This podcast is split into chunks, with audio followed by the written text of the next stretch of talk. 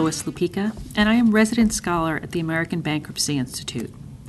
I'm joined today by Dale Matschullat, chairman of the International Housewares Association Government Affairs Committee, and Bruce Kamenstein, CEO of Casabella Holdings LLC. Today, we're going to be discussing bankruptcy preference rules and their impact on creditors. We're also going to be exploring a proposal put forth by IHA suggesting a change in these preference rules.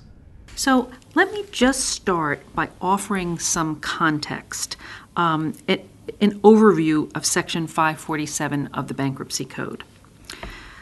Section 547 of the Bankruptcy Code allows for a trustee or a debtor in possession to recover transfers, typically a payment or a grant of a security interest, that take place 90 days prior to a debtor's bankruptcy filing. The justification or thinking behind preference law goes to the very purpose and goals of the bankruptcy system to address the race to the courthouse problem. When there are insufficient assets to pay creditors in full, individual creditor collection may harm creditors as a whole. Therefore, the theory goes, bankruptcy is designed to address the collective action problem, preserving the going concern value, and preventing dismantlement of a company. And preference law exists generally because the descent of a company into bankruptcy takes time, and this time allows the more diligent individual creditor to opt to opt out of the compulsory collective bankruptcy process. Preference law, therefore, is designed to encourage fair dealing and ordinary behavior between creditors and debtors. The Bankruptcy Code also provides for defenses to preference claims to ameliorate the over inclusive nature of the Bright Line Rule. And these defenses are designed to exclude transactions that, in all likelihood, were not the result of opt out behavior with, by creditors.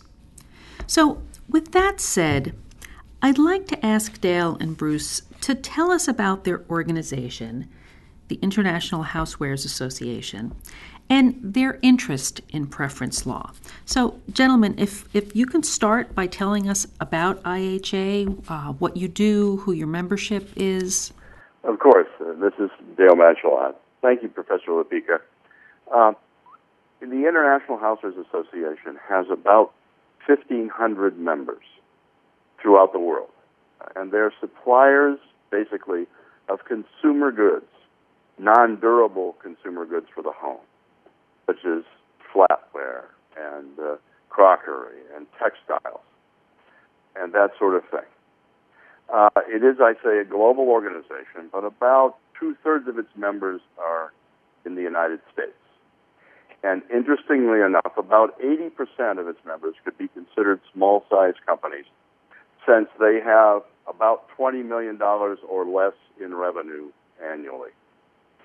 Uh, the main uh, object of the International Housewares Association is a show which is held in the spring of the year in Chicago, Illinois, which brings together all of its members and their customers in, a very large trade show to see the new products that have been developed during the year and to interchange new ideas about the, manu- the about the uh, retailing of such products uh, and it has been a very successful and widely known and attended show from throughout the world.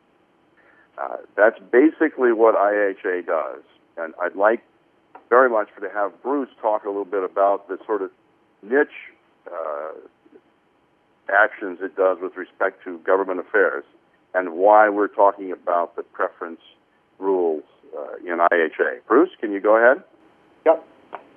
So this is Bruce Kamenstein. As you said, I'm CEO of Casabella Holdings. We are um, design, manufacturer of houseware products. We specifically sell kitchen and cleaning products. Um, I employ 70 people here in Congers, New York.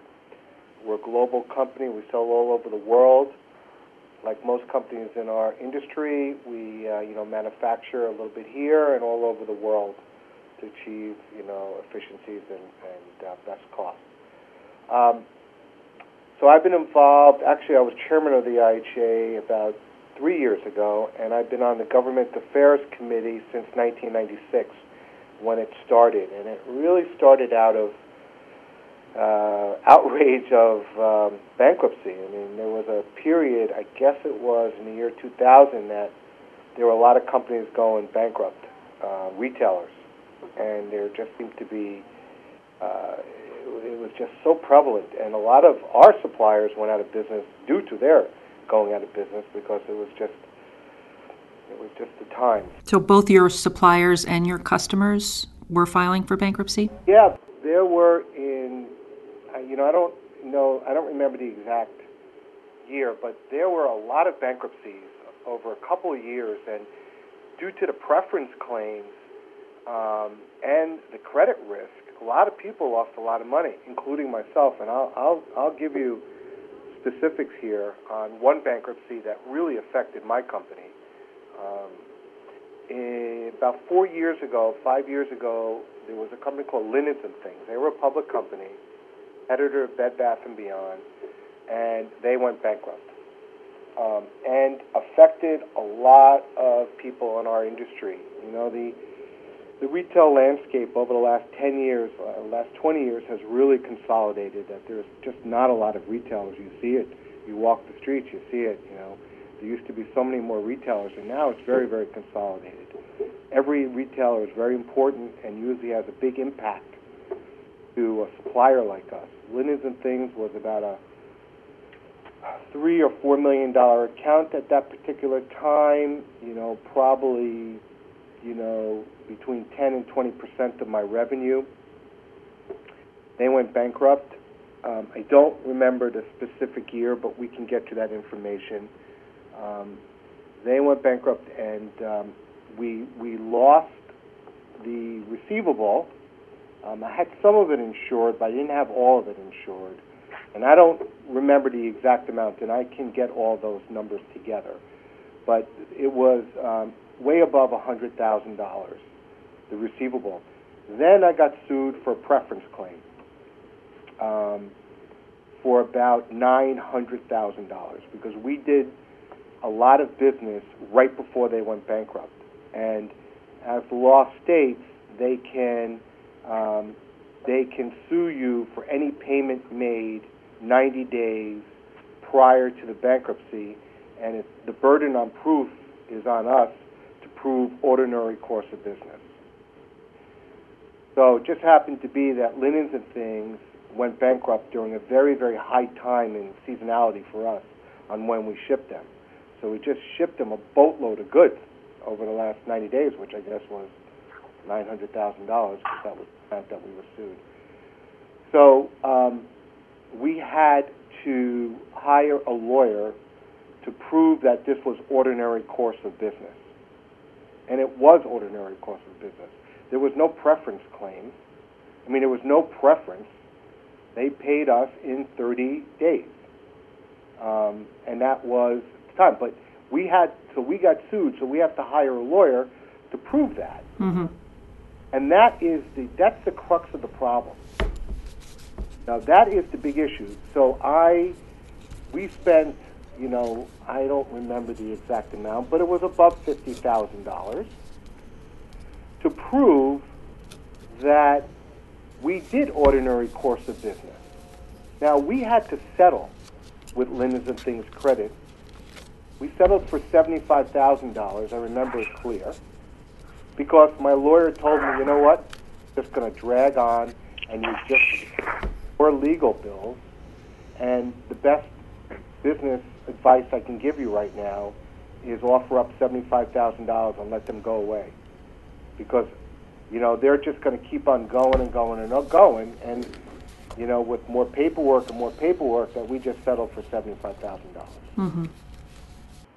So the problem that this, this leads to is, you know, it's a double whammy not only companies like myself have the calculated risk of a receivable that you understand when you ship. that, okay, if I'm going to ship this, I may lose it. And that's a calculated risk. But then what you have to also calculate is every shipment 90 days prior to a supposed filing, whenever that may be. Mm-hmm. So that really gives a lot of business risk. And furthermore, what it also does is get you very nervous on shipping a retailer who is a little suspect and may have rumors that they are not doing well or possible filing. So Mhm. when the retailer is desperate need of goods, because they do need our goods, you shut them off because of, hey, I, I could even lose this, but I'm going to also lose everything that I shipped to them prior to the 90 days. So it, it really presents a double whammy. Mm-hmm. And the other problem is we have to demonstrate ordinary course of business. We have to demonstrate ordinary course of business. When most of these checks are paid by computers these days, it's not like 30, 40 years ago where retailers used to write checks out by hand. You know, it's all done by a check register. It's all done by a computer. So we have to prove ordinary course of business. We have to hire a lawyer to defend that because all these retailers do is take the check register of any payment that was paid within 90 days, and I guess the creditors committee just just hires a lawyer and just go and sue everybody. And it's up for us to prove ordinary costs, course of business, and we think that's abusive. Well, under Section 547, the trustee still has to make out, or the debtor in possession, um, still has to make out a prima facie case, which means that seven requirements under the bankruptcy code have to be proven, and only then does the burden shift.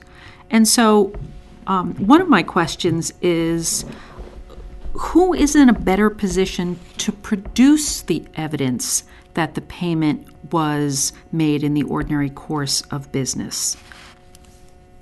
The creditor seeking to establish an exception to the rule against individual collection, or the debtor in financial distress? The debtor sees what was paid.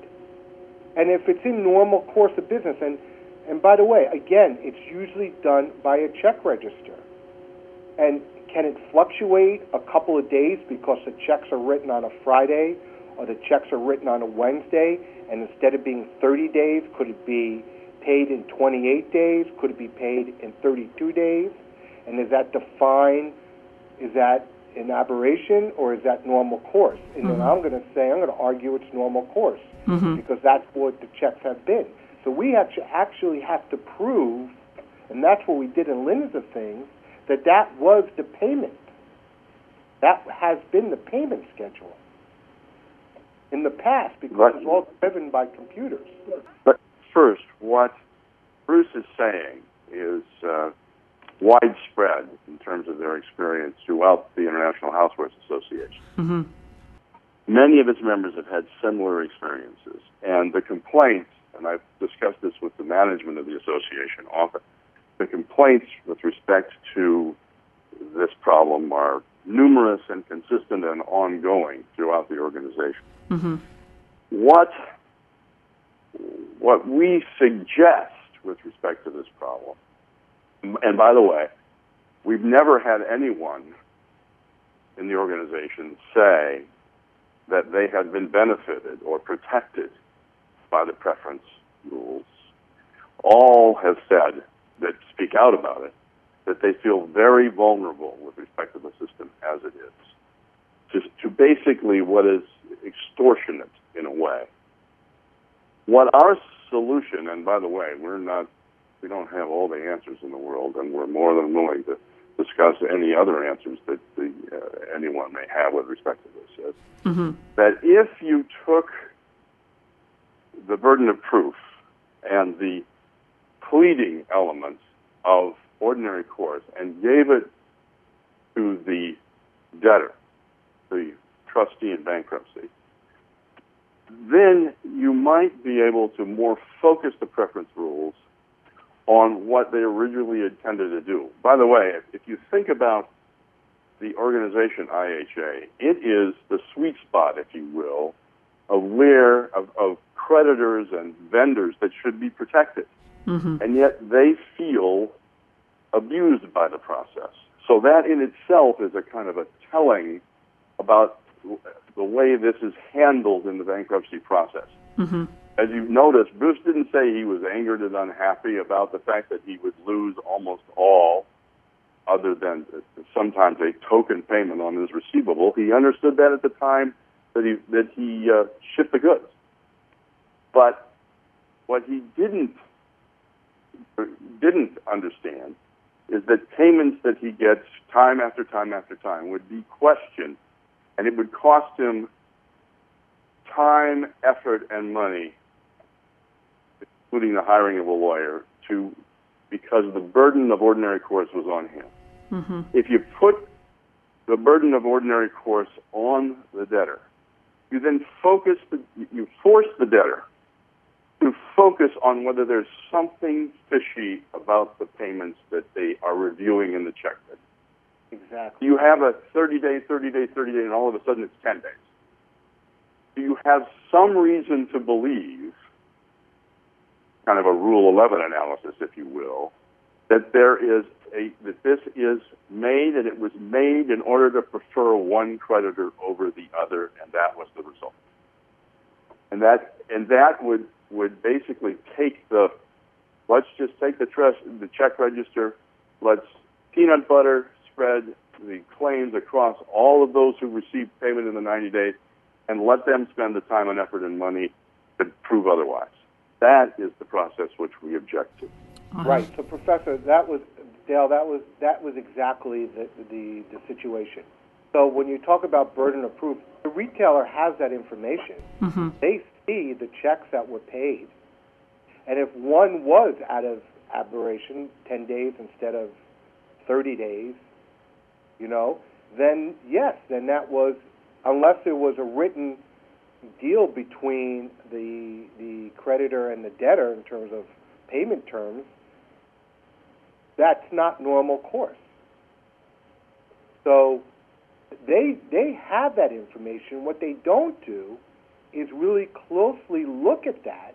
What they do is sue first, and then it's up to us to fight it out, you know, afterwards. And that, by the way, you know, is a complete distraction and a lot of money to us. Mm-hmm. That's the problem. They have the information.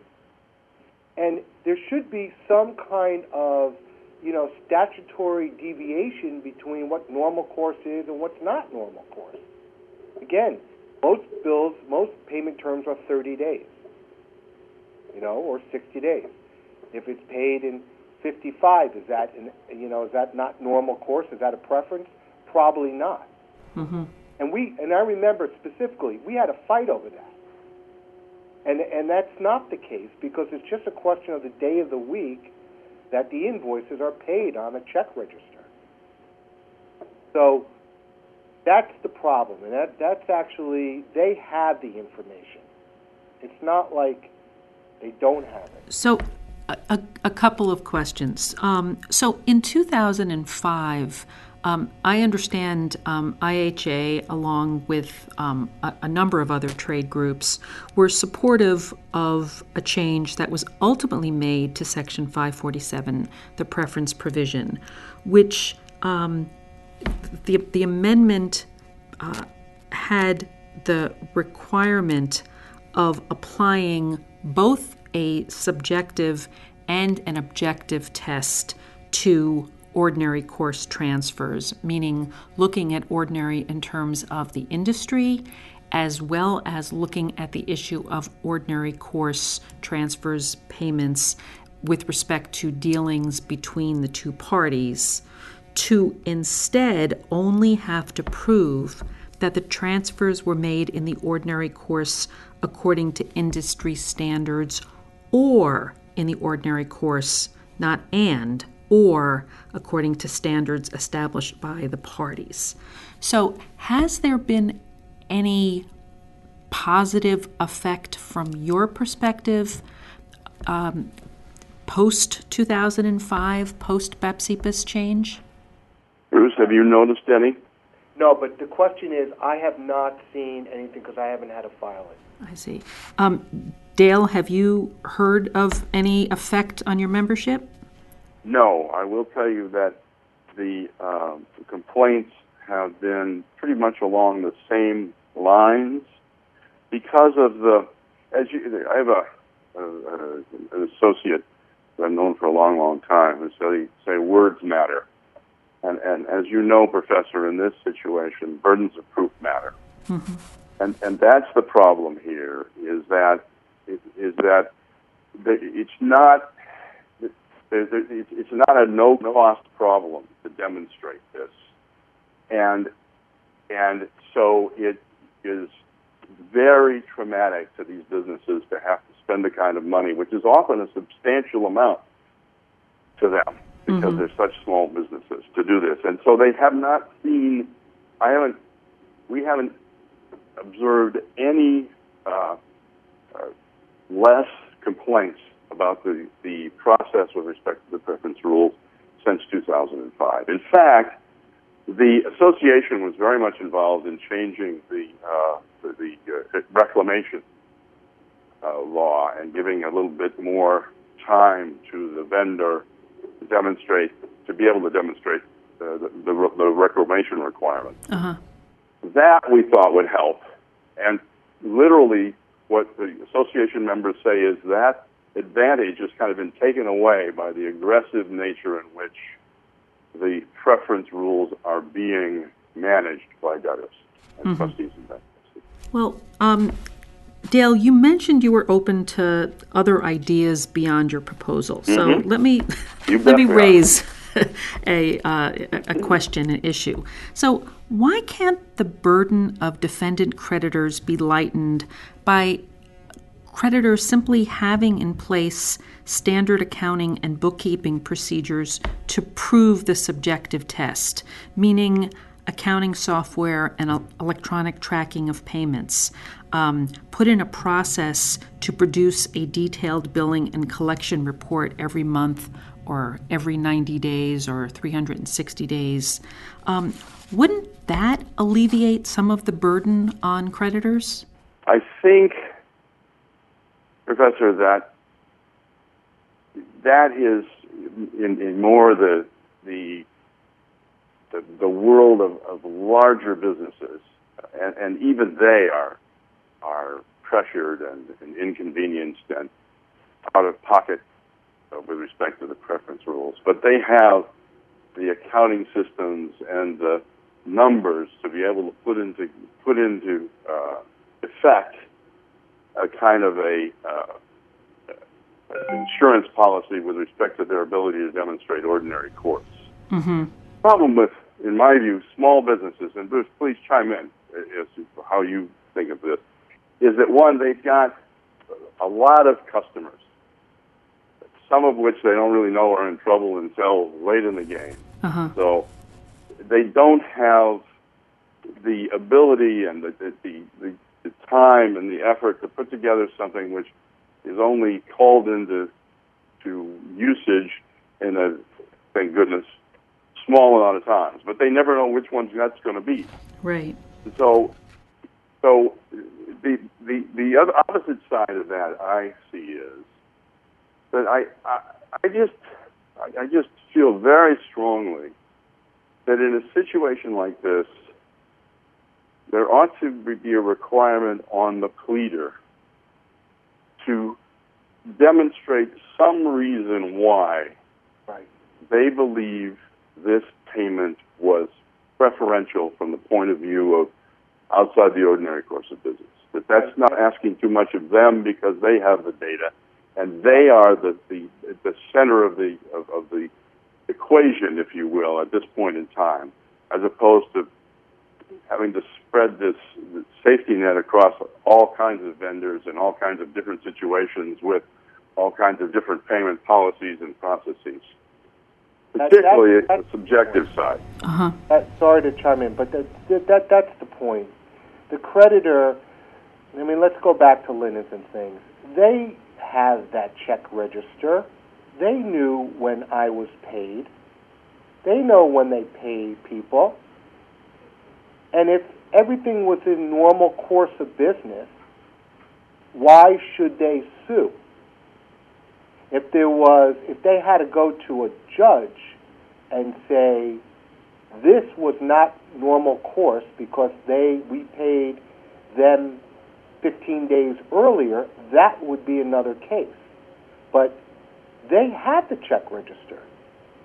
They had the information. So, are you saying that um, larger businesses may have the um, the standard accounting and bookkeeping procedures in place, whereas that's a greater challenge for smaller businesses such as your own? I think every business these days, unless it's a teeny weeny small retailer, has an accounting software and they know when they pay everybody. I mean, I think if you, you know, punch in Casabella Holdings and, you know, into an accounting software, they will find a check register showing the invoice and when it was paid. I mean, I, I think that most retailers these days have that. I mean, maybe I'm wrong, but we get very few handwritten checks.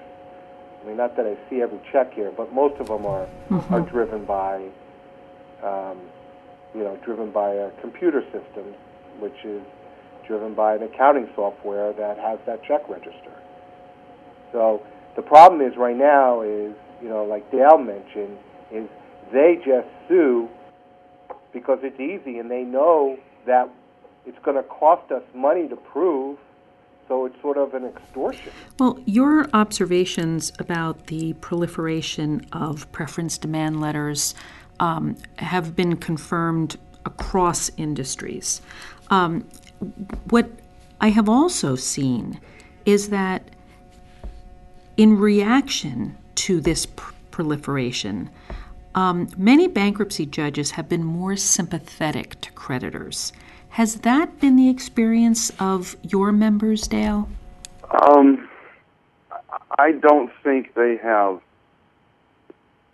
They are aware of that, and of course, the practices vary among jurisdictions and, Yeah, and in within a jurisdiction among the bankruptcy court judges. yeah. So it's a little bit hard to say there's been a, a blanket uh, improvement in the basically the the, the, the, the, the holding of the uh, bankruptcy trustee and his lawyers to more uh, definitive, uh, fact explicit pleading. And, and and I've thought about this one, Professor, because I do I do myself have seen at least within the trade press, within the legal profession, uh, an indication that that's happening in in in the world at large. Mm-hmm. The judges are beginning to sort of back off the the old notice, simply notice pleading requirements, and say, now let's talk of this, talk about this a little more specifically, and what facts do you have, and what have you uncovered? Mm-hmm. Um, that's why I think, frankly, it, changing the burden of proof here is so very important. Because without this being part of the burden of proof, you almost have, the way I kind of look at it from a legal perspective is, you almost have a kind of insidious second rebuttable presumption in the bankruptcy rule, bankruptcy preference rules. The first one being if the check came within 90 days, the payment came within 90 days, it was made by an insolvent debtor. Mm-hmm. Okay, get that. Yeah. But the next one, which is kind of sub rosa, is then also, by the way, it was made to prefer that creditor over others. And that's the kind of that's where I see the the the the, uh, the abuse that being open to abuse within the system. Mm-hmm. And that if it were backwards, and a judge was able to look at a bankruptcy trustee and say, "What is it about this payment that you find within it a reason to believe that it's more probable than not that this was, in fact, made to prefer one creditor over another. And that's a question that I think you're absolutely right. The trustee should be should be able to answer if a judge asks it, but doesn't have to do that under the present rules. Mm-hmm. Well, but doesn't your proposal raise the risk that certain creditors would feel more free to place demands on a distressed company slash debtor due to fears of not receiving payment in the event of bankruptcy, meaning that there may be a higher incident of not in the ordinary course of business business payments with the burden in accord with your proposal on the DIP to prove that the payments were not in the ordinary course? In other words, couldn't there couldn't we be opening the door to more nefarious behavior on the part of some creditors? I can't. I, I, I can't answer that from the point of view of, of practice. Mm-hmm. I can say that anytime you shift burdens of proof, you do change the you change the equation. Yeah. But that because of the fact the debtor's accounting system lays out all the payments very neatly, and we're focused on the debtor's payments as opposed to all payments that have come in from throughout the world with respect to people that you sold goods to. It is a much more efficient and precise focus. And if there is something that that is is looks wrong within the payment cycle, that that can raise enough of a red flag that the trustee in bankruptcy can bring it up, and then the process is started. And then, as you know, Professor, there's back and forth. Yes. Someone throws in throws in some evidence, and then others say, "Yeah, but that was that doesn't demonstrate that this payment was in the normal course, et cetera, et cetera." And you have a battle. Yeah. And I understand that that that, that the proof uh, burden has changed, but I don't think it will change the nature of the the discussions within the the claim itself, the process for the claim itself, uh, except insofar as the debtor won't be able to sit, stand back, fold its arms, and say, "We got a check, 90 days. Now it's your the ball's in your court." So, Professor, what it actually will do is give us a little bit more security on our business and able to ship with a little bit more confidence. You know that again, as I said in the beginning, is we we know that there could be a calculated risk on an invoice or two because they go bankrupt. But even if you play by the rules and do everything right, everything right, Mm-hmm. we do everything right, we ship within terms, we get paid within terms, we are playing the game right, we get sued. And Mhm. it's our burden of proof to prove ordinary course, and that's not right. Because they know they had the information. Well, here's another issue your proposal raises. Doesn't your suggested proposal have the potential to increase administrative expenses by having the DIP or the trustee do the diligence to prove that a transfer was not a preference? And wouldn't the result of the change also be a smaller recovery for the rest of the claimants, such as tort claimants, and a larger recovery for trade creditors? And how would this be consistent with the function and purpose of bankruptcy? It, is our understanding from the literature and from our experience that by and large, the, fee, the, the recoveries related to preference claims are paid to the administrators as opposed to paid to the claimants. So the present system does not substantially add to the bankruptcy estate. At least that's what our members believe. Uh huh.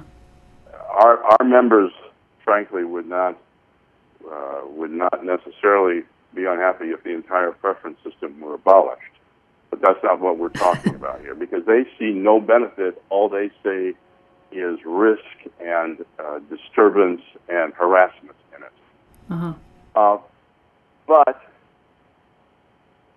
what it would do, in my view, is basically reduce the time expended on preference rule claims and therefore has the potential to reduce the time in bankruptcy because of the reduction of that process and they're being able once they make a decision about uh, are more laser like in the decisions they make with respect to who they're going to per, uh, pursue preference rule uh, claims with respect to, that it may in the end reduce the expenditures and reduce because every, because time in bankruptcy Mhm. is expensive, Yeah.